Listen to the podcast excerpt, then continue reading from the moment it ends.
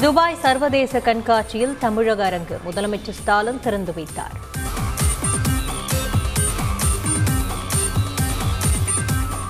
ஐக்கிய அரபு அமீரக அமைச்சர்களுடன் முதலமைச்சர் ஸ்டாலின் சந்திப்பு. நம்பர் ஒன் தமிழ்நாடு என்ற நம்பிக்கை வலுப்பெற்றுள்ளதாக பெருமிதம்.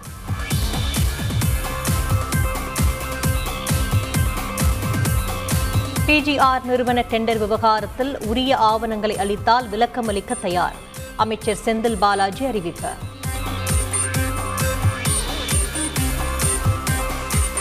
சுற்றுலா தலங்களில் உள்ள டாஸ்மாக் மதுக்கடைகளை மூடுவதற்கு ஏன் உத்தரவிடக்கூடாது? தமிழக அரசிற்கு சென்னை உயர்நீதிமன்றம் கேள்வி.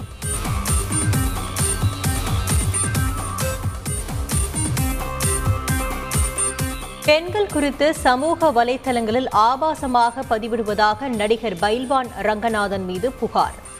சென்னை காவல் ஆணையர் அலுவலகத்தில் மனு அளிப்பு.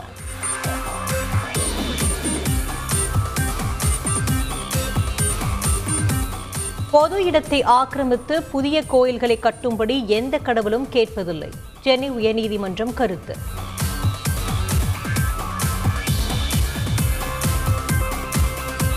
சபர்மதி ஆசிரமம் மறு மேம்பாட்டு திட்டத்திற்கு எதிர்ப்பு. மகாத்மா காந்தியின் கொல்லுப்பேரன் உச்சநீதிமன்றத்தில் மேல்முறையீடு மனு.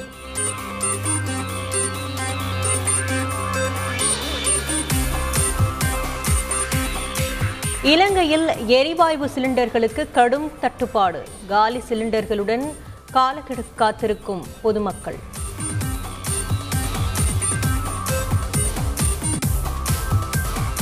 இலங்கையில் தமிழ் அரசியல் கைதிகளை விடுதலை செய்ய அதிபர் கோத்தபே ராஜபக்சே ஒப்புதல். தமிழ் தேசிய கூட்டமைப்பின் பேச்சாளர் சமிந்திரன் தகவல்.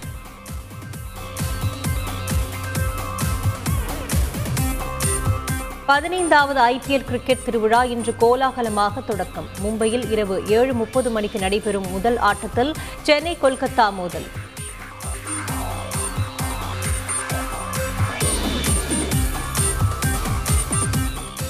பெட்ரோல் டீசல் விலை இன்றும் லிட்டருக்கு தலா எழுபத்தாறு காசுகள் அதிகரிப்பு. சென்னையில் ஒரு லிட்டர் பெட்ரோல் விலை நூற்று நான்கு ரூபாய் நாற்பத்து மூன்று காசுகள்.